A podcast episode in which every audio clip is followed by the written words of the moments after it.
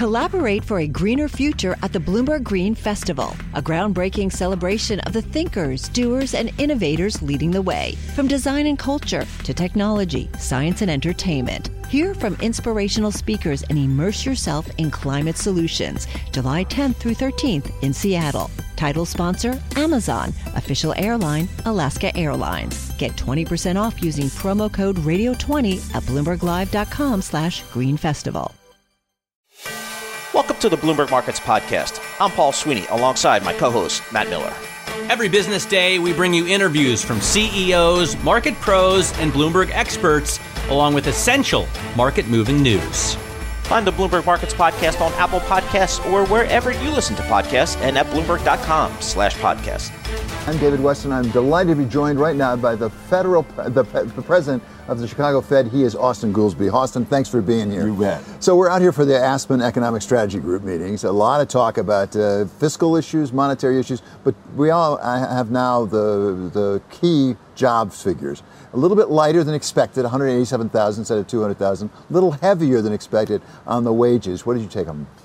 It was pretty much what we expected. I mean, the, let's remember the jobs number is whatever it is, plus or minus 120,000 a month. So we there's no point quibbling over over numbers. The job market is cooling a little to, to kind of a balanced level, but it's still extremely strong. That's the strongest part of the economy by far is how low the unemployment rate is, and people can get a job if they if they want a job. to that point of being tight, 187,000 plus or minus is still way more than you need just to catch up to keep even with the new people coming into the workforce. So it is tightening in that sense, is it not? I, I think that's right. You know, let's say 100,000 yeah. uh, just from population and what's coming into the workforce. So it's stronger than that. It's been the surprise of the year, of the six months, that all of the people that that folks thought were gone from the labor force never to return a lot of them are coming back you know when it's when the job market is as strong as that you've seen labor force participation rise back to levels that we hadn't seen for, for several years at least. So that's been great. I mean, that that's the strongest part of the economy. Yeah, n- none of us wants anybody to be out of a job, so it's a good thing yeah. it's done this many people have jobs. But what about the wages? We're now the, these numbers were 4.4 percent year over year, I believe it was. Uh, that doesn't sound like something consistent with getting to two percent inflation overall. I, uh, the, the, way I view it is uh, two things. One, you can't say anything about wages until you actually know what's happening with productivity. We got some productivity numbers; they were they were strong for the quarter. That's very noisy, but if you have strong productivity growth, you can have wage growth and it doesn't generate inflation. And the other thing about wages is they're not a leading indicator of price inflation. They're backward looking. They move wages move more slowly. When things happen, we get shocks. The prices move first and then the wages. So when we see what's happening to wages today, this is kind of an amalgam of a bunch of stuff that, that already occurred.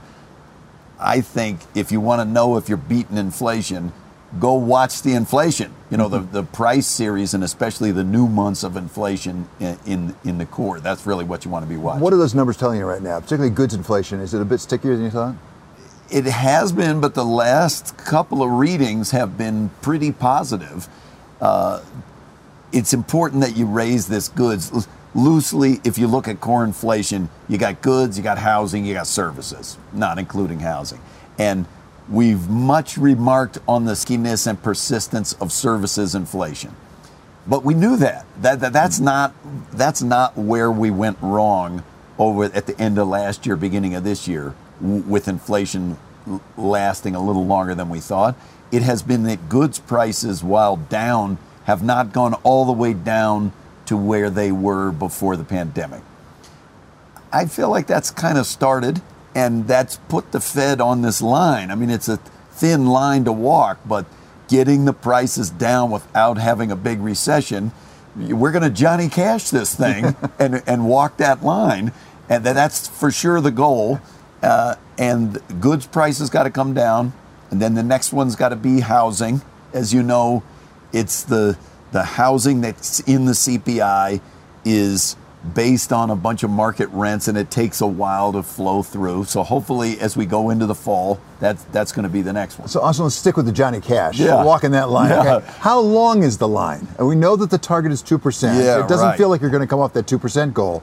But how long till you get there? How patient can you be?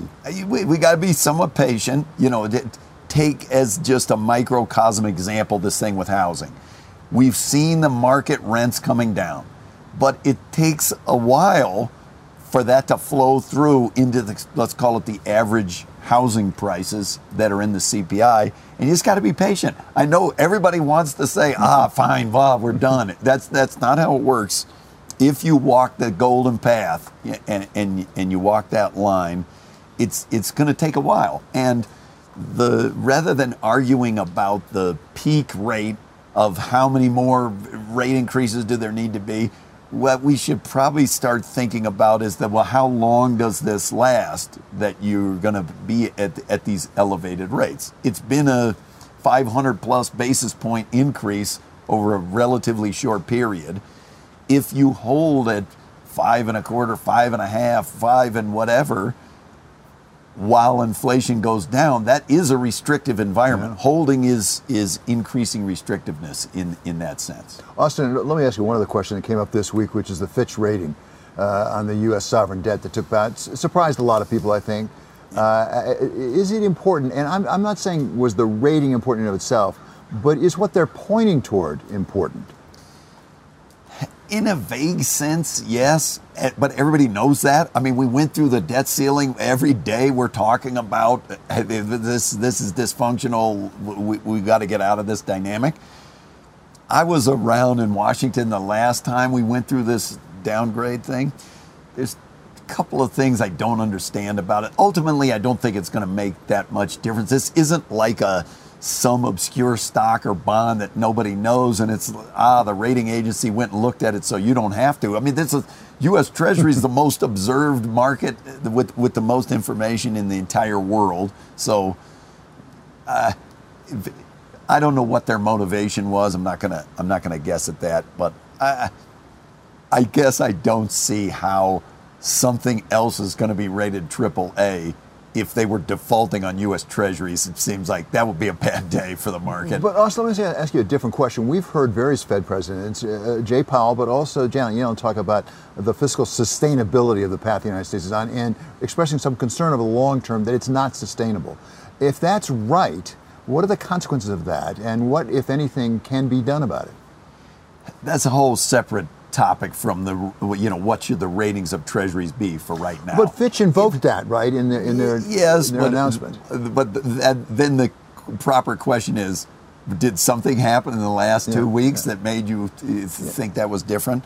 Um, as you know, the Fed doesn't weigh in on fiscal policy. Congress and the administrations they they have to sort that out.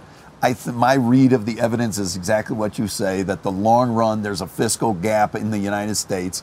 That long run gap smaller in the United States than in most of the advanced, if not all of the advanced economies of the world, because our demographics are better. It's rooted in the aging of the population and Social Security and Medicare and, and things like that.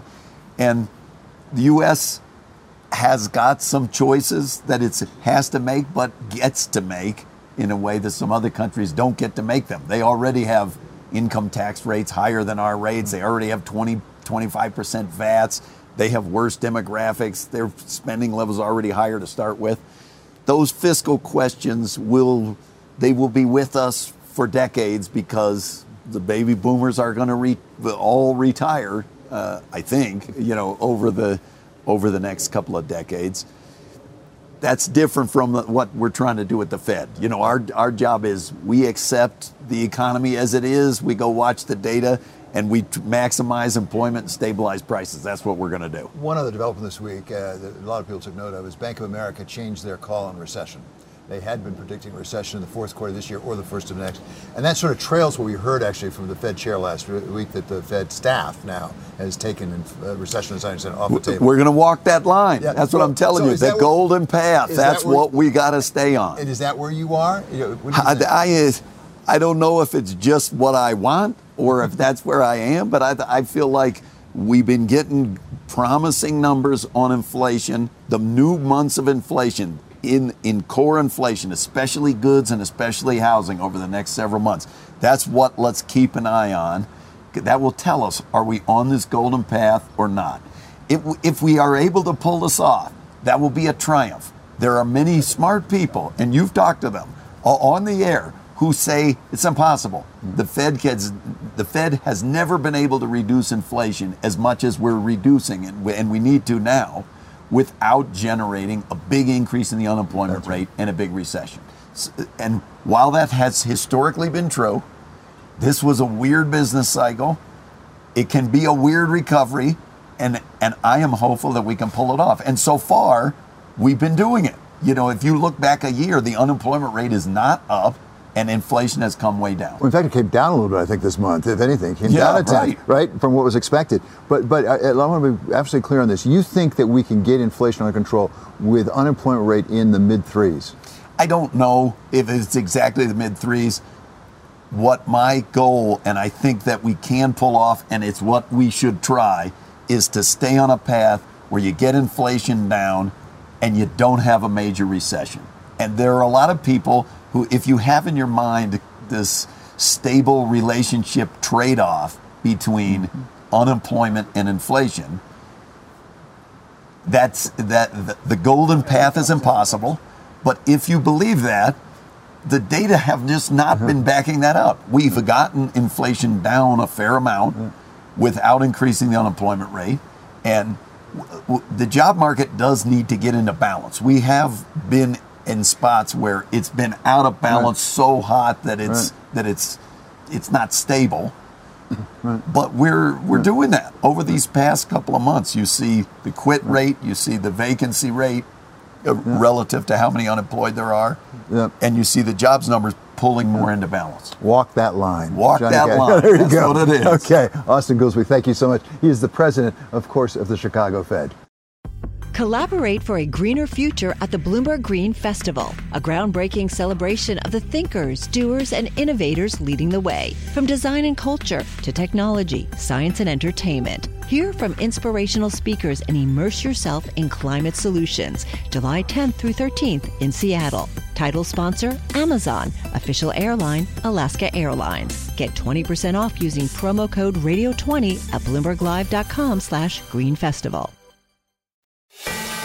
You're listening to The Tape, Kantar Live program, Bloomberg Markets, weekdays at 10 a.m. Eastern on Bloomberg.com, the iHeartRadio app, and the Bloomberg Business app, or listen on demand wherever you get your podcasts. Let's get back to the jobs number. Uh, you know, we had a little bit lighter than expected in terms of the total number of jobs, but a little stronger on the wage side. Uh, so let's break it down a little bit. We'd like to do that on Jobs Day with Tom Gimbel. He's the CEO at LaSalle Network. Tom, what was your takeaway from uh, what we heard this morning from uh, the federal government on the jobs? Well, first, I've got a bone to pick that I was in the office last month or in the studio last month, and you weren't there. You avoided uh, me. Yes. So on the just for the just for the record. Good. You know Noted. what I'm going to say we, we have 187,000 jobs added. I mean, yep. are we kidding ourselves that we say it's not a good jobs market? It is an, uh, a really, really strong market. I think it sends the right message to both Wall Street and Main Street is that the market is still very, very healthy. And at the same time, it sends a message to the Fed that it's down a little bit from where it was. So we'll probably see a little bit of a hold at the next uh, rates meeting and, and they won't raise.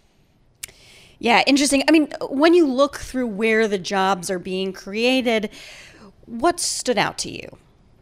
I mean, listen, it's always going to be bigger when you're doing uh, when we're in this type of market with low unemployment in the services sector and the hospitality sector. And I, I think we're looking for bad news instead of appreciating what's going on. We've got record low unemployment again. We've got uh, increase in wages of four tenths of a, of a point again right? We continue to see these really positive signs throughout the report, and we're trying to find the one thing that might be reason for alarm. We know that eventually we're going to hit a, a bumpy cycle, but we should really enjoy things while they're good. So, I mean, what's really good in this one, if you're a worker, is 4.4% gain in wages from the prior year. And that's the second straight month we, we've seen that. And it was above all economists' forecasts who called for a slowdown. So, good for the workers out there. What's driving that? Do you think? I think it's inflation. You know, yep. I, I mean, I think this is this is the problem that we have is that Main Street doesn't understand that when wages go up for everybody across the board, that the cost of goods are going to go up um, equally, if not exponentially, to, to cover that. And so the the you know I'm not sure if everybody's realized that making more money and having things cost more money is sometimes a, a neutral a neutral uh, situation. And so there's there's some lack of education that exists with with the common person, and I'm including myself in that with with all of us, that we need to understand how the markets work. And what we're seeing though is that companies are still hiring. They're not hiring in mass. That's the biggest challenge that we're seeing, is that in 2021 and 2022, it was such a rebound from COVID that companies were hiring hundreds, if not thousands, of people in order to take advantage of this recovery from the, the three month recession that existed in 2020 because of the pandemic. Now we're in a very similar situation to 2018 and 2019, which is a really good, strong economy. But the difference is then we were scrambling for people. Now we're not. We've seen people re-enter the workforce. We've seen a lot of the gig workers transition back, and and businesses really seems to be healthy. What do you make of the fact that every single payroll release in the first half of the year has been revised lower? Uh, apparently, this is the longest streak of downward, downward revisions since the global financial crisis. What do you think of that? I think that it shows that predictions and economists are, are not always right. I think it shows that we have to be careful of of relying too heavily on on what we process of information versus the the eye test and the smell test of what we see on the street, and that there's the the revisions are are are real and legitimate, but at the same time, it's not like we're seeing uh, negative jobs reports every month. We're still right. seeing growth. So, you know, I think again, we're looking for for negativity, and as I say every month, you know, let's stop being chicken little and let's let's enjoy the rain and not think the whole sky's falling. Yep. All right, Tom. Uh, good jobs number, um, no question about it. Continues to be res- this job market is just so resilient. It's just amazing. Tom Gimbel, CEO at LaSalle Network. We like talking to Tom every uh, month when we get those uh, jobs numbers. You're listening to the tape. Catch our live program, Bloomberg Markets, weekdays at 10 a.m. Eastern on Bloomberg Radio, the TuneIn app, Bloomberg.com, and the Bloomberg Business app. You can also listen live on Amazon Alexa from our flagship New York station. Just say, Alexa, play Bloomberg 1130. We also like talking to Anurag Rana when we've got two big tech companies reporting earnings. Anurag Rana, senior tech analyst for Bloomberg Intelligence, uh, joins us here. So, Anurag, you know, we've got Amazon, we've got Apple. Let's start with Apple. Um, the services was the story here. Is that where I should focus, or should I focus on the fact that, you know, they're not selling the, the growth rate for, you know, iPhones and all that kind of stuff, not what it was. Where should we put the focus? So the focus really is for iPhone, as we said even in the preview, it's going to be a boring quarter because the next one is going to be launched in September, which you know should start selling, let's say, sometime in October or November, and that's really what the next push for the the cycle is going to come from. Services growth is actually a good thing because it's a much more higher margin business and a much more recurring business that we always understand and it's also once you you know get on iCloud, you're not going to get back and you know try to get your uh, data somewhere else. So that's really uh, encouraging that it's still growing in constant currency in uh, in double digits. Margins are over 70% in terms of gross margins. So I like it both. Um, the product has to uh, to come back. The product growth has to come back, and I think that's just a function of time. It's it's not a question that it's never going to be back. It's just a matter of a quarter or two that we should see a bounce back in in iPhones.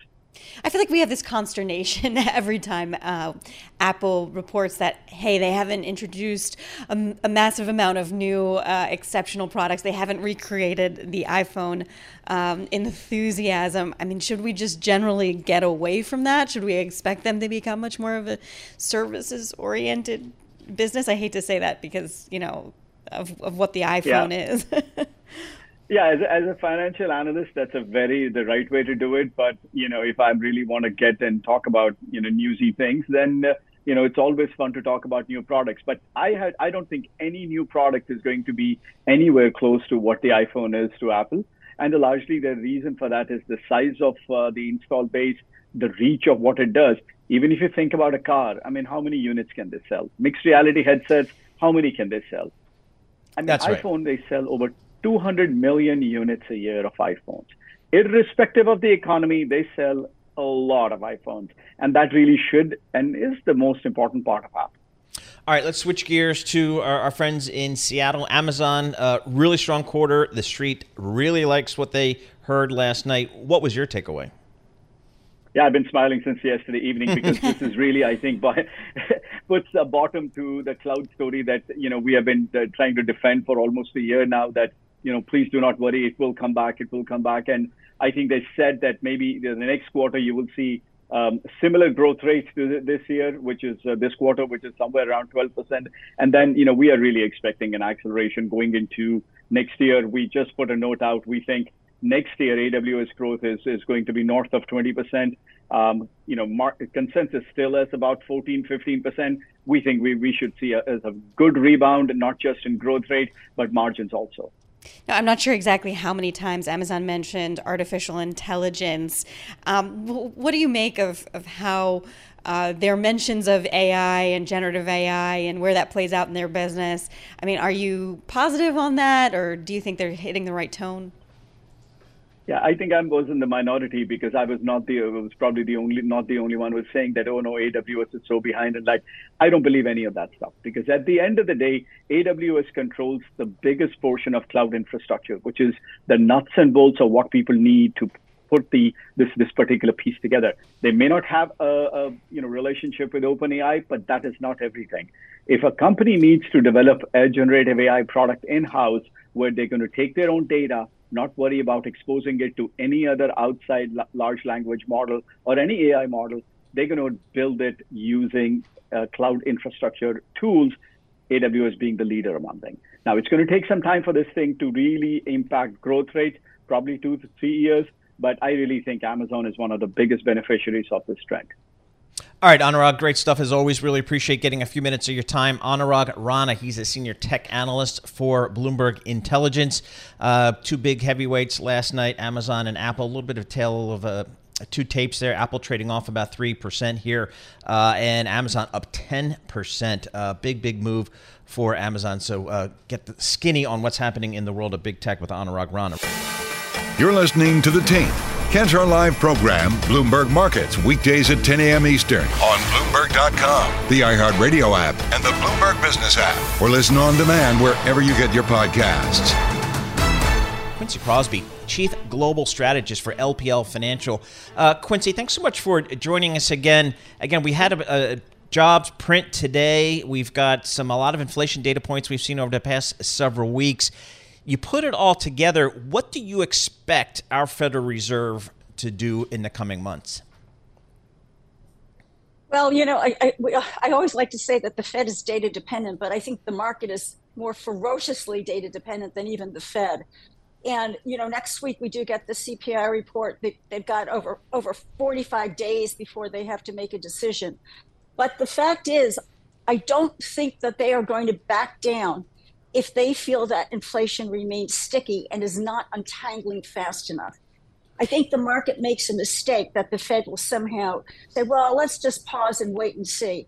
They're not going to wait and see that much. And besides which, you know, they don't want to get involved in the election season. That's something the Fed has always tried to keep away from. And uh, but more than that, you know, they're focused on on making sure that inflation moves in the right direction and doesn't have a chance to uh, to create another bout of inflation. And you mentioned gasoline prices. Granted, it's headline, but let's just face it. Consumers are very much affected by gasoline prices in terms of how they see future inflation. And that's something the Fed does not want to see. Yeah, but isn't that sort of I guess the whole idea that the Fed can push against Saudi Arabia making decisions to extend its, you know, production cuts, um, isn't it just kind of a fallacy that the Fed has the true ability to control exactly what's happening with oil prices? And shouldn't companies have been factoring this in, just understanding that most of the commentary from energy analysts was that oil is probably going to be tight by the end of the year? Well, yeah, no, the Fed, the Fed can't. I mean, the Fed. Look, the the, the administration couldn't. Uh, President sure. Biden went to uh, Saudi Arabia to try to uh, come back with a good deal, and and you know, just the opposite. So th- they have their own vested interest. We know what it is. It is to get oil prices up as much as possible. Their budget is huge. They're building cities. They're trying to create a, a landscape post crude oil and that requires higher um, oil prices. So they, you know, the market had expected that before today's panel uh, discussion that they're having online, that the Saudis would come in and say, hey, we're going to extend those quote unquote voluntary cuts through September, which they did.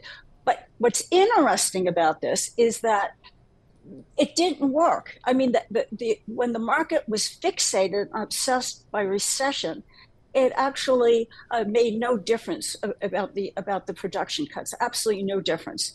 So now all of a sudden, when you have uh, sort of a light at the end of the tunnel in terms of the uh, GDP growth in the country, suddenly uh, the question is, what about those prices? What what you know what's going to happen? Uh, look, without some exogenous shock, it's hard to see that they're going to get oil prices up to 90 bucks a barrel on WTI. But you see it's already moving up above 80, a little, little bit, little bit. Uh, uh companies do well. Uh, American oil companies do well, $45 a barrel. Um, but the fact remains for the average American, we know this statistically. They may not even drive, they may drive uh, electric vehicles. But when they see those prices inching higher, the, the one year and especially the three year projections for inflation move higher. And here's the other statistic that goes right along with it. Then they blame the uh, administration, right. regardless of power, regardless of yep. party. All right, Quincy, we've had about 80% of the S&P 500 companies report here. Um, do you feel like we're at an earnings trough here, or how do you think about earnings going forward based upon what you've seen so far in this second quarter? Well, you know, it, it's been a discerning market. It isn't a mar- It has not been a market that has, you know, given a pass to companies that are missing, even missing slightly. Uh, they've been punished. Uh, but the fact of the matter is, there's resiliency in, in, in the companies, obviously, X energy. But uh, the fact of the matter is, we we also see that 2024 will see a you know a nice uh, a climb higher with, with companies. The thing to look for, though, uh, to push those prices higher, the share prices higher, is that we also expect to see a pullback in the amount of share buybacks. And, you know, that has been a tremendous catalyst for the uh, stock market. Quincy, talk us through a little bit more on the, the jobs report um, today. You know, was there was there a surprising detail for you uh, to come out of this in terms of where we're headed? Well, it was interesting to see the unemployment rate come down, right? And uh, then to see the uh, wage growth remain quote unquote sticky. The Fed doesn't want to see that. And, and why that's so important is there is a political tug of war about it. Uh, you can see it uh, in the, the part the political parties, but you also see it on Wall Street. Why does that bother the Fed? Why does that bother Chairman Powell specifically? Why can't he be happy about the higher wages? Because they're going to low wage earners.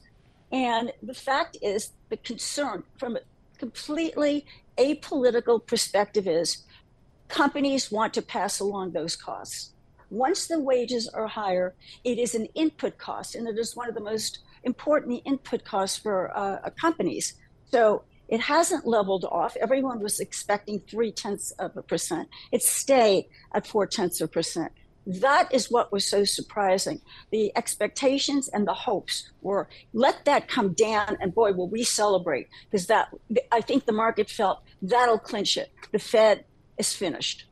All right, Quincy, given that backdrop as it relates to interest rates, that backdrop as it relates to some of the economic conditions out there, and we had um, Mr. Goolsbee from the Fed talked to David Westin today from Bloomberg, saying that they're trying to walk that fine line of keeping inflation in check uh, while not push his economy into a recession. Given all that background, I got a market that's doing great this year. The S&P 500 is up about 18%. The Nasdaq's up about 34%. Yeah.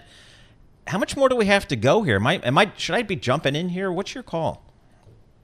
Well, you know, in terms of seasonality, unless there's a surprise and, and, this turns out to be a good good season as opposed to choppy and dicey, uh, the, how many catalysts are there right now? Maybe maybe next week the CPI report could be a tremendous catalyst to, to push this market up, despite the negative seasonality.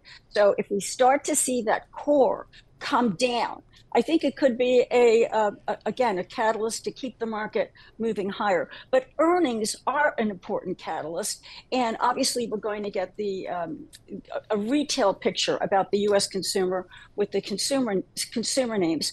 But remember, it has been led by the uh, big tech. That's what started all of this. The big tech, mega tech led. So maybe you have to wait until August 23rd for NVIDIA to come out.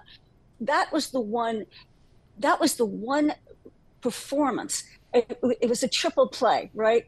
Uh, revenue growth, bottom line, the guidance was stupendous. And what it did was it confirmed that high move in uh, the, the megatech, anything associated with artificial intelligence. They're coming out on August 23rd. The market may have to wait for that. But overall, if we could see that core, super core inflation coming down at a quicker pace that untangles the stickiness, yep. that'll be a tremendous catalyst for the market, regardless of seasonality. All right. Appreciate that. Quincy Krosby, Chief Global Strategist, LPL Financial. Always appreciate getting Quincy's perspective here.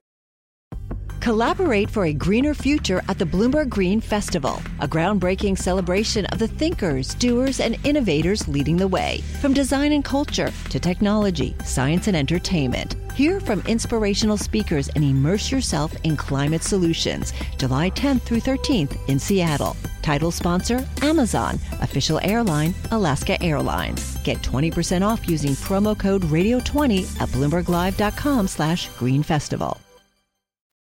You're listening to The Tape. Catch our live program, Bloomberg Markets, weekdays at 10 a.m. Eastern on Bloomberg Radio, the TuneIn app, Bloomberg.com, and the Bloomberg Business app. You can also listen live on Amazon Alexa from our flagship New York station. Just say, Alexa, play Bloomberg 1130.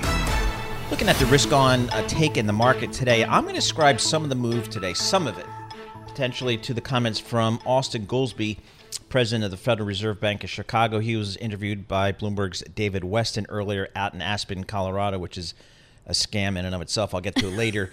Um, but he said he feels that the Federal Reserve is making some headway, having some success on walking that fine line between fighting inflation, but without pushing the economy into a recession. So maybe that's helping things out. But let's check in with somebody who does this stuff for a living. Jonathan Hirtle, he's executive chairman Hirtle Callaghan and Company. Founded that company back in '88. Was at Goldman Sachs before there. Uh, was an officer in the U.S. Marine Corps from 1975 to 1982. So we certainly thank him for his service there. But for me, the highlight is the MBA from Penn State. Um, good stuff there. Hey, John, you're out in Wyoming. Why, I don't know. But you're out in Wyoming. Yeah, you're wearing a garb like you'd wear on Wall Street. Dude, you got this nice shirt, this tie. Isn't that a little formal for Wyoming?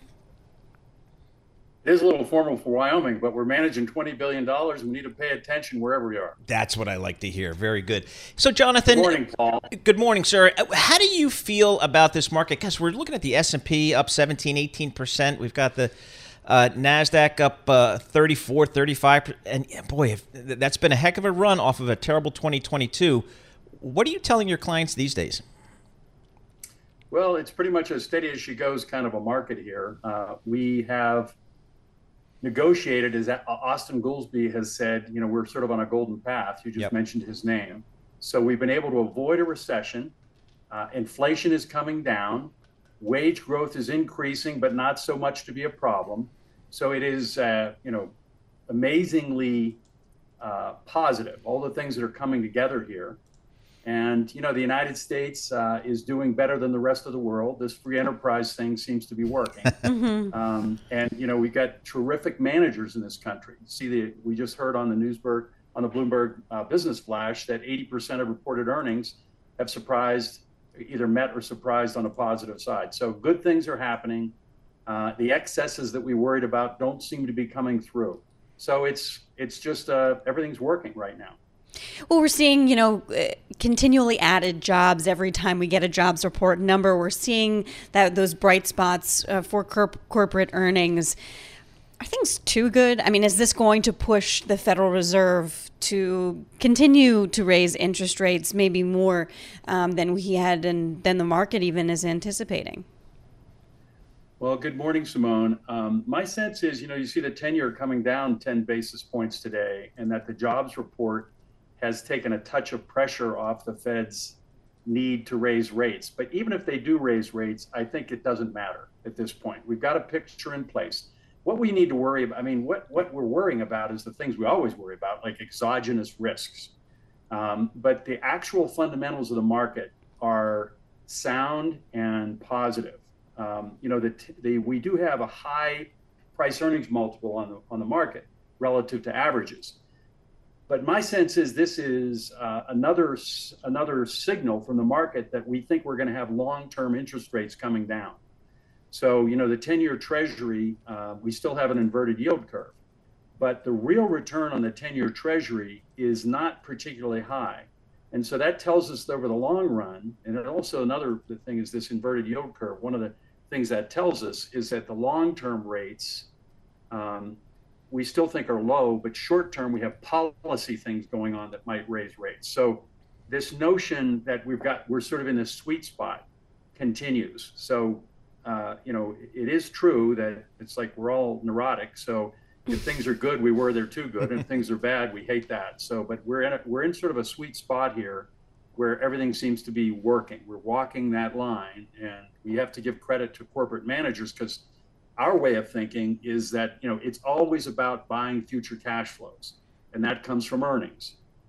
Uh, another thing that's really a positive impact over the last relative to the last 10 years is you know for the first 30 years of my career we had real bond yields to work with. Yep. you bonds were an important part of the portfolio. For the last 10 years that has generally not been true. But right, right now we're starting to get real yields again in the bonds uh, in bonds and even money market funds so that's a terrific tool to have back in our toolbox. So, John, you know, if I sit in a two year treasury, I can get 4.81%. That seems pretty good. But I feel like it, it might good. be the time to maybe go out on the curve a little bit, maybe get some more duration. How, should I do that or should I just sit comfortably with my two year? Little of each. In other okay. words, uh, you know, one of the things I we really believe is you can't predict, you can only prepare. So when you have a two-year Treasury you know, yielding almost five percent, why not? And on the other hand, if you are if you have a full duration, we're a little bit under duration on our bond portfolios today, but we've been adding duration as interest rates go higher. If you do have a pullback, this is what it means. We can't predict this. No one can predict it. But if you did have a pullback, then having that and interest rates fell, then those having longer duration would give you some protection against a pullback in the mar- in the stock market. And you know, meanwhile, you're picking up that coupon. So it's a little bit of each. You know, find the most compelling things you can do, find, and then believe each one a little bit. Yeah, what's the top asset class in which you're adding your marginal dollar at this point? Well, we're overweight U.S. and we're overweight um, things like healthcare uh, equipment and the you know technology stocks as a consumer facing technology stocks um, and software. So you know we're really continuing to focus on these companies that have uh, strong market share, strong balance sheets, and moats around them to keep them protect them from protect, uh, from competition. So that's still we you know our portfolio is overweight U.S. and overweight that sector. Marginal dollar comes in, we're still doing that. John, we also are looking for that's the core portfolio. And then on top of that, of course, we're always looking for opportunistic things. For example, like private credit, which is a whole other discussion, and it really matters what segment you're in and which managers you're using and so forth. John, it looks like a beautiful day out there in Wyoming. How are our friends out there in Wyoming? Having a good summer? Everything's good. It's uh, you know, I, my friends in the east are worried about hot and humid. It's not hot and humid here. And you know we've got the Jackson Hole uh, Fed meeting coming right. up, but I'm, I think it's going to be a relatively a, a, sort of a non-event compared to recent years, which where it's been so dramatically important. Right. Hey, John, thanks for taking a few minutes. We always appreciate getting uh, your thoughts and your perspective. Jonathan Hirtle, he's the executive chairman of Hirtle, Callaghan and Company, coming to us uh, from beautiful uh, Wyoming out there. So good for them. You're listening to The Tape. Catch our live program, Bloomberg Markets, weekdays at 10 a.m. Eastern on Bloomberg Radio, the TuneIn app, Bloomberg.com, and the Bloomberg Business app. You can also listen live on Amazon Alexa from our flagship New York station. Just say, Alexa, play Bloomberg 1130 again, payroll day, jobs day today. I think it was a solid number all around. Uh, the thing that jumped out at me was, you know, average hourly earnings. Uh, pretty darn healthy, up 4.4%, kind of consistent with last month. Uh, I'll take that. Uh, I wonder if our next guest uh, is with me here. Jeffrey Cleveland, Director and Chief Economist at Payden and Rygel. Jeffrey, I'd love to get your, your takeaway from what we saw on the labor front and maybe, maybe more importantly, how our Federal Reserve is going to view this number. Well, I think this is a very soft landing like, soft landing ish. I don't know if we can use that term type report. Yep. You had solid payroll growth. Uh, of course, payrolls have been slowing over the last year. Everyone knows that, but the three month average is still 218, which at any other era we would say is, is stellar job growth. So that's that's very good. The the one drag or one sector that's uh, that's been problematic is also one that everyone knows information um, so the technology type sector so that's well known everything else we're seeing uh, pretty broad based gains in in, in employment uh, the unemployment rate is still low. I think we're just above the cycle low at, at three and a half percent. So I, this is the part i find most amusing where the fed has been hiking. It's, it's a, an historic hiking cycle the most rapid hiking cycle since in 40 years, and the unemployment rate is below where it was when the hiking cycle began. So, you know, I like I like you point out that uh, job leavers as a percentage of total unemployed in July's employment report rose to 14.6 percent. You sent us some notes across earlier. That's like a cycle high. Um, you know that I mean that that is even a stronger data point for this report than the overall headline number, which I guess missed analyst estimates generally why is this, I guess, just not a bullish let's go get them kind of sign. Uh, it seemed, you know, if it, if we're seeing this soft landing picture, then it suggests that at least the Fed's going to kind of stay back on the sidelines. Well, I think that's the important of the soft landing, um, you know, story. It's it's not just sem- semantics. It is a indication if the soft landing is playing out, then then maybe the Fed doesn't have a lot more to do. And I think you you see that today. The equity market loves that. The bond market will love that as well. I talk to bond traders every day. They they would they would love it if the Fed is done. So uh, if if we are on the soft landing, then yeah, then arguably the the, the Fed is done. Yeah, but I, I guess think, that. Yeah, sorry. Go on. No, I mean you you you bring up the uh, kind of an important issue is that maybe this job market is even stronger than this report suggests. When you dig into the internals of the report, um, still some some great signs um, that that could be that we'll have continued growth. The unemployment rate will go even further. Uh, wage growth will remain four to five percent, and I think in that environment, the Fed might not be as pleased as the markets are today with the report. Um, uh, that could be a, a, situation where you have a no landing type scenario where the economy is, is still above trend, low unemployment, solid wage growth, and inflation is, is too high. It's above 2%. The Fed probably has more to do in that case, in, in that environment. So I think that's still a real uh, risk, that, that scenario. Uh, but right now, everyone seems to be uh, glomming on to the, the soft landing. So are we taking recession off the table? Uh, yeah, we took it off the table a while ago. We, you know, we thought after SVB that there was the risk that credit was going to contract more significantly. That hasn't played out. Um, I was just looking at uh, the lending data in the, weekly Fed data. I mean, lending growth has slowed, but it is still up 5% roughly year over year. So we have not seen a collapse in credit. Borrowing at the discount window has uh, completely um, evaporated or gone down. So the stress in the banking system is gone. So the hard landing, recession is imminent type uh, stories that were out there, I think those are those are gone for the time being. So you, you have to push out your um, timing for a recession. We have the U.S. economy growing more than two percent this year in our forecast now, quarter to, on a Q4 to Q4 basis. So I know that's a little bit more bullish than the Bloomberg uh, terminal suggests, the consensus, but uh, that's where we see things here. And today's jobs report, I think, uh, doesn't change that view at all.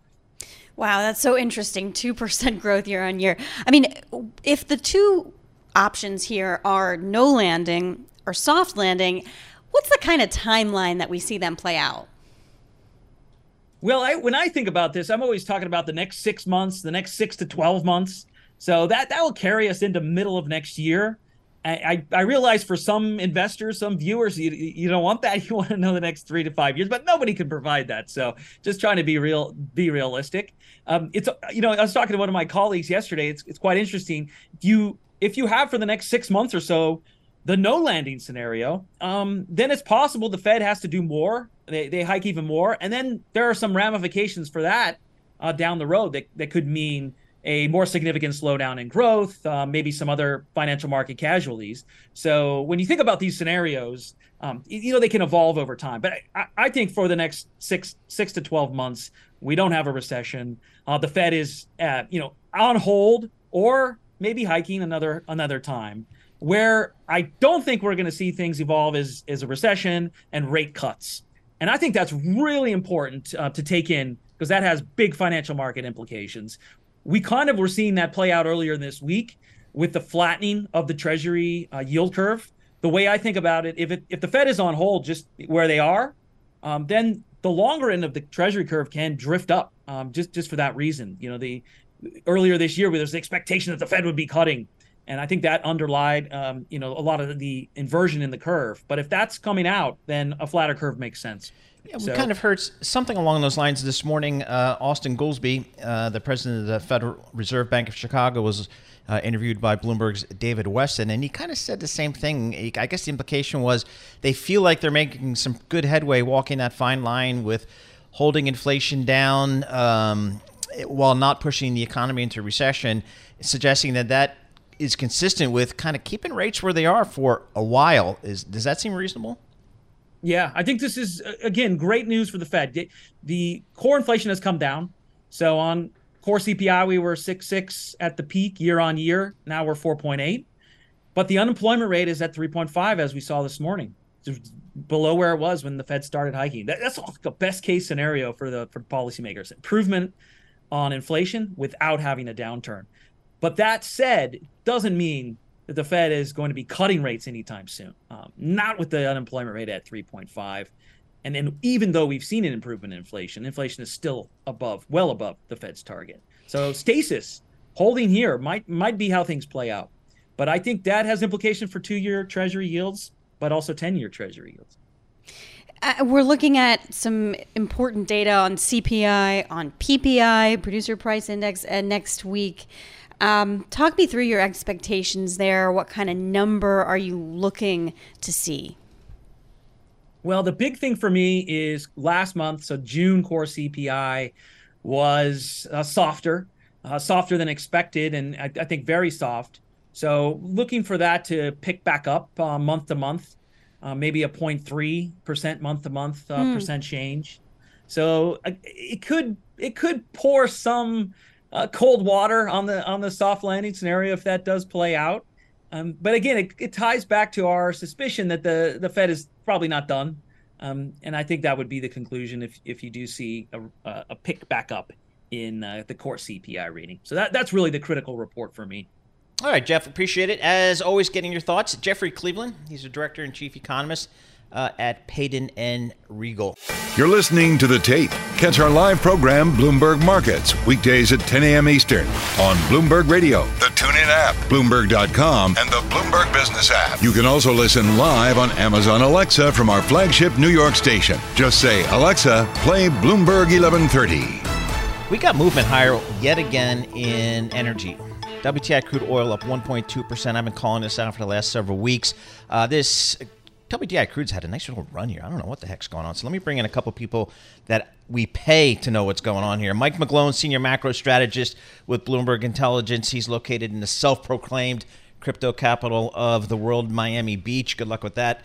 Uh, and Fernando Valle, senior analyst for Bloomberg Intelligence. His whole career is kind of doing this energy thing. So let's start off with Mike. Mike, just from a technical perspective, why this thing was sixty-seven dollars a barrel WTI crude oil like a month, five weeks ago. Here we are at 82. What's going on? Uh, we're hey Paul, we're seeing a decent bounce of a market that got very oversold. Managed money net positions were very short. The market bounced from its 60-month moving average. But the key thing to remember about crude oil, juxtaposed to the stock market, which has that mantra: if it goes up, it will go up. and crude oil is the opposite. Opposite. Remember, and, and the point you, the price you see in the screen was first traded in about 2007. It's when it goes up, it usually makes it go back down. And right now, it's going, it's rallying on the back of not only that, positions coming back, but the stock market's going up and yields are popping. But I view this as a bear market rally, and I have good bias from that. The high was put in, put in 2008. We had that bounce up to last year that was lower than that high, around 130 recently, and now we have situation with OPEC cutting supply and Russians saying they're cutting supply. But that's typically what happens in bear markets from a cartel. They see this um, yield curve, they see the global bent towards recession. They see the declining economic growth out of China. They see the U.S. rapidly raising interest rates, and they see the risks of crude oil going lower. And this, what it normally does, is it mean reverts. The question is, where is it peak and where does it go? So I look at these levels. 83 has kind of been the high since uh, looks like about November. Um, of last year, so I see we're near the upper end of the range now. All right, Fernando uh, joins us here in our Bloomberg Interactive Broker Studio paying three dollars and eighty three cents a gallon uh, to fill up the Beamer at the Jersey Shore. That's much higher than I want to pay. Why can't? And people are telling me there's a refinery issue, which I'm not buying, by the way. But that's an that's an excuse. Talk to me about the refining situation in this country. Do we have a refinery down or out, or what's going on? You're not buying a refinery, or just no? I want to buy. Re- I'll tell you what I want to do. I want to go down to like Corpus Christi or Gulfport or wherever they put those things and build a refinery. Can I do that? Uh, you can just revamp some of the recently shuttered refineries, including okay. in Louisiana and in Philadelphia. Uh, well, that one's going to take a lot of work. But yeah, we do have some refinery shortages. And when you look, it's not just crude prices that are driving gasoline prices higher. Crack spreads are forty dollars a barrel for both gasoline and diesel. So, so crack spread is, is the, the difference between what I pay for a barrel of oil and what I Yes, sell the, stuff for the diesel and the gasoline okay. that you produce out of it. So I want to, if I'm a producer, I want a bigger crack spread. Exactly, nice. and they were getting it's over three times what they usually get. Uh, so they're pretty healthy, and that, that just goes to show you that we are really short on the refining capacity.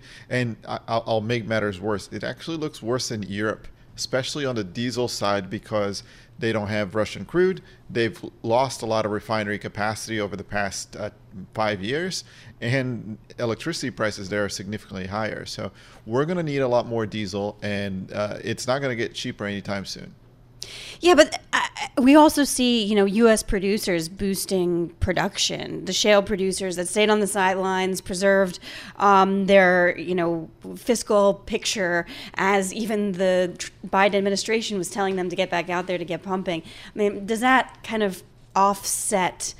Uh, sure, we have this maybe bottleneck in refining, but then does that sort of offset what we're hearing from Saudi Arabia around continuing those cuts?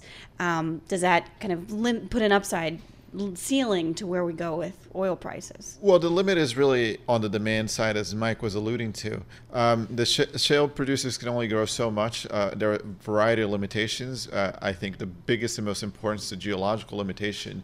Uh, you just can't grow as fast as you as, as you hoped because the productivity isn't there. Uh, and then outside of the Permian, uh, you just don't have any investments. Even when you look at the rig count, it's still relatively low. Um, frac spreads, they're not back to their peaks uh, before 2020. Um, and so we're not going to see that sort of growth. And ultimately, when it comes to gasoline and diesel prices, you have a, an added a- issue, which is what we produce in the US is not really set up for what we refine in the US. And we need a lot more heavy crude. And when OPEC cuts barrels, they cut the stuff that we need, which is the medium and the heavier grades. And that makes especially diesel more expensive this all works. Mike McGlone, talk to us about kind of just the the trading here of WTI crude or just the you know the the other energy uh, components here. How much of it is really technical versus the fundamentals that Fernando's talking about? Price is the number one factor in crude oil and what drives price futures traders. I just love pointing that out um, because i actually am an ex futures trader and i've spent a good portion of my career running money and dealing with clients doing that. Um, and that's the bottom line is it's really price that drives it. And then why do you see opec worried about cutting? Because they see what's happening they see prices going down. But the bottom line is it's, we're still well above the average cost of production the world's largest producer, producer net export of the us and one thing i do point out and like to point out is how things have changed. Now, this is a, uh, just a little bit of where uh, Fernando and I disagree is rig counts declining is actually a very bull, a bearish sign for crude oil because if you look at what's there's been a very high correlation with rig counts for the last almost 20 years, partly because when you drill down one drill, you can go horizontal, who knows how many ways, but it's just a fact of what I show in prices. And I love pointing this out a year ago is the fantasies of crude oil, where people still focus on those kind of things. And then people talk about lack of investment. I, you know, I'll be going out to the farmland again in uh, next week, and you know, in this country, we get almost 15% of our total unleaded gas now from ethanol, and that demand for unleaded gas in this country is actually declining. It's down five percent than when it was before COVID.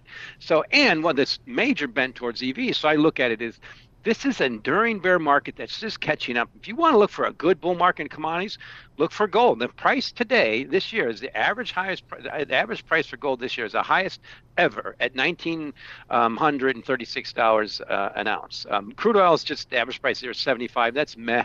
That's just a normal price. It's just fluctuating around that average. So I'm going to quote, or just I think I can summarize Mike McGlone's commodities call: buy gold, short everything else. Exactly. That's the trend. I mean, and he makes a living on this. It's unbelievable. he gets paid to do this stuff. No, I mean his uh, commentary here is pretty. That he writes for Bloomberg Intelligence is pretty um, harsh. Uh, either we are reversing our trajectory since 2009 and an upward trend, or we're in the early stages of a severe economic contraction. And he, by the way, believes the latter. I mean, Fernando, what is what's your take? do, do, you disagree? I mean, I, I, know you're you specialize in the energy space, but yeah, absolutely. I, I think uh, I agree with that, that the demand side of the equation is the biggest driver in the short term, and and Mike and our view on the short term is very aligned. We think uh, that's probably the lower price than what we're seeing on the screen right now. Uh, but then on the long term, where I'll disagree with Mike is because my homeland is poor and doesn't have a lot of energy. And that homeland for people is Brazil. And uh, we're not buying EVs. We went through blackouts throughout my childhood, and uh, OECD, the developed countries, are now less than half of uh, energy demand globally, and the only area that grows is emerging markets. So they are the biggest drivers. And when you look at China having to uh, buy more coal because they don't have enough energy, India uh, and Pakistan and their challenges with electricity, uh, believing that the whole world's going to be driving a Tesla in 10 years is just completely nonsense to me. All right. So, are your companies, your global energy companies, are they investing enough in the fossil fuel uh, infrastructure? I mean, Exxon and Chevron plan to grow two to three percent a year, and while BP and Shell are thinking they're going to decline. So no, in the long no. term, we're not. And then there's a question on whether Saudi can actually grow much more than they do. They always talk about a big game about growing production, and then for the past 15 years, they've been pretty much flat. So there's a lot of questions there. We don't think we have enough energy long term, and uh, solar and wind uh, won't cut it uh, in the next 10 to 15 years. All right, there you go, folks. I think that's uh, some of the smartest conversation you're going to get on energy. Got to coming from a commodities perspective as well as a fundamental analyst who talks to these companies every day. That's Mike McGlone and Fernando Valle. They're both from Bloomberg Intelligence. I wonder who hired them. Um, anyway, there's good view on the energy space there. You're listening to the tape. Catch our live program, Bloomberg Markets, weekdays at 10 a.m. Eastern on Bloomberg Radio, the TuneIn app, Bloomberg.com, and the Bloomberg Business app. You can also listen live on Amazon Alexa from our flagship New York station. Just say, Alexa, play Bloomberg 1130. Let's talk diversity uh, and inclusion. This is Jobs Day. Let's put it in the context of diversity and inclusion. That remains obviously a challenge, uh, seemingly an ongoing challenge for most of corporate America, and that certainly includes the financial services industry, the big investment banks. To help us uh, kind of get a sense of where we are right now, Sandra uh, Quince joins us. She's the CEO for Paradigm for Parity. Uh, she joins us via Zoom. Sandra, talk to us about Paradigm for Parity. Just start us off. What is it? What are you guys trying to accomplish? Yeah, thank you so much for having me today. So, Paradigm for Parity is quite simply a coalition organization that's focused on closing the gender parity gap and elevating women at every level of leadership in corporate America. We do this with a lens on racial equity. We provide our companies with a clear strategy and and then we provide them with the key tactics, the programs, um, and um, the resources that they need in order to close the parity gap. One of the interesting lines from this earnings report, Sandra, is um, that the participation rate for ages 25 to 54 uh, actually fell for the first time since late last year, mainly because women uh, were leaving the workforce. I thought, you know, there's been this run up in family formation, but you know, do you where do you see this coming from? I know you don't necessarily have all the nitty gritty of the data, but what what are the trends that you're seeing with the companies you work with?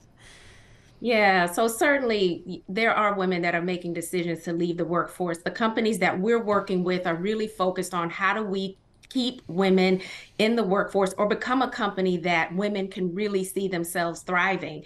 And some of the things that companies are doing quite frankly is is they are looking for opportunities to ensure that they're hiring women but more importantly, that they're providing developmental opportunities to support women up and through the C suite. So, whether it's sponsorship programs or whether it's programs like our Paradigm for Parity Profit and Loss Leadership Accelerator program, whereby you're exposing women to other opportunities within corporate America, is critically important. And then, last but not least, I think it's important that leaders create the right type of inclusive people leaders um, so that you know whoever you're working for that they understand some of the challenges and the issues and can really provide a workplace where all of their talent can thrive and then companies that we're talking with are also looking at their benefits to ensure that they're meeting the needs of not only women but their broader workforce uh, sandra what are the companies that you deal with what are they saying or what are they asking you in light of the uh, supreme court decision on affirmative action yeah. So a part of, you know, what they're saying is number one, they want to stay the course. Um, and ensure that they don't, um, you know, reverse any of the progress that they've made over time. Some of the conversations that we're having is really stems around, uh, you know, what do we do about our language? How do we ensure that we can continue to be a diverse and inclusive workforce, but ensure that we're bringing everyone along in this journey? Um, so I think many of our companies are just taking a step back and looking at um, their language to be sure that that language is inclusive. They're also taking a look at their programs to be sure that while they have opportunities around women and those that are ethnically underrepresented, that they're creating the right processes in place to ensure that they are um, inclusive in that approach, that they are promoting all people within their organizations. So, for many of our organizations, it's really around staying the course but just taking a review of our processes um, and the language that we're using. Well, I mean, staying the course, though, has kind of amounted, at least in recent months, to just not talking about uh, diversity policies. I mean, that was certainly the case when you look through earnings reports um, around Pride Month after some dust ups over particularly um, uh, LGBTQ strategy, but particularly around uh, the T uh, element of that. I mean, is that the right way forward is to just kind of focus internally and not speak as much about um, diversity policies or is this kind of a temporary moment and you think we'll hear more going forward? Yeah so i think on some levels right for some organizations the right thing for them to do may be to again just not sort of address some of the broader issues but the companies that are really on the um, that are really making progress and have made progress over time, those companies are still speaking publicly about the fact that they are going to continue around their diversity and inclusion efforts, that they are going to continue to make progress because they want to reflect the clients and communities that they serve, which is certainly the right thing to do. We've even heard the same conversation coming from some universities as well that um, while affirmative action may have been impacted, they can still make impact in their universities and create inclusive environments where they reflect um, the um, communities and um, in which they're they're located. So I really think that uh, staying the course for companies can mean a couple of things. Whether it means we remain silent, but for others it means we're going to continue to speak out and speak out publicly around um, the work that we're doing and leading. Childcare. Um, what's the most common reason that employers cite for not providing childcare for their employees? Yeah, so that's an interesting question. Many of the companies that um, I, you know, we have that are part of our coalition that we mainly interact with, all of them have childcare. Hmm. So there are very hmm. few that I come across that um, that are that are not providing some level of opportunity for families to care for their children. Um, so I, I, do think for some though that are not offering it, it could be the fact of, of affordability for their employee base. But there are tons of ways that you can provide childcare for your employees without companies having to um, pay tons of money for it and provide opportunities, flexible work, for example um, offering for uh, assistance around um, for for companies to be able to connect people to childcare opportunities um, or connect employees to opportunities or places to take their children so that they can come to work and know that their children are in a safe environment. So I think that on some level there's something that companies can be doing right. that can be yep. very cost effective. All right, Sandra, really appreciate you taking the time to speak with us here on an important topic. Sandra Quince CEO for Paradigm for Parity, P for P. Thanks for listening to the Bloomberg Markets Podcast. You can subscribe and listen to interviews at Apple Podcasts or whatever podcast platform you prefer. I'm Matt Miller. I'm on Twitter at MattMiller1973. And I'm Paul Sweeney. I'm on Twitter at PT Sweeney. Before the podcast, you can always catch us worldwide at Bloomberg Radio. Collaborate for a greener future at the Bloomberg Green Festival, a groundbreaking celebration of the thinkers, doers, and innovators leading the way. From design and culture to technology, science, and entertainment. Hear from inspirational speakers and immerse yourself in climate solutions. July 10th through 13th in Seattle. Title sponsor Amazon. Official airline Alaska Airlines. Get 20% off using promo code radio20 at bloomberglive.com slash green festival.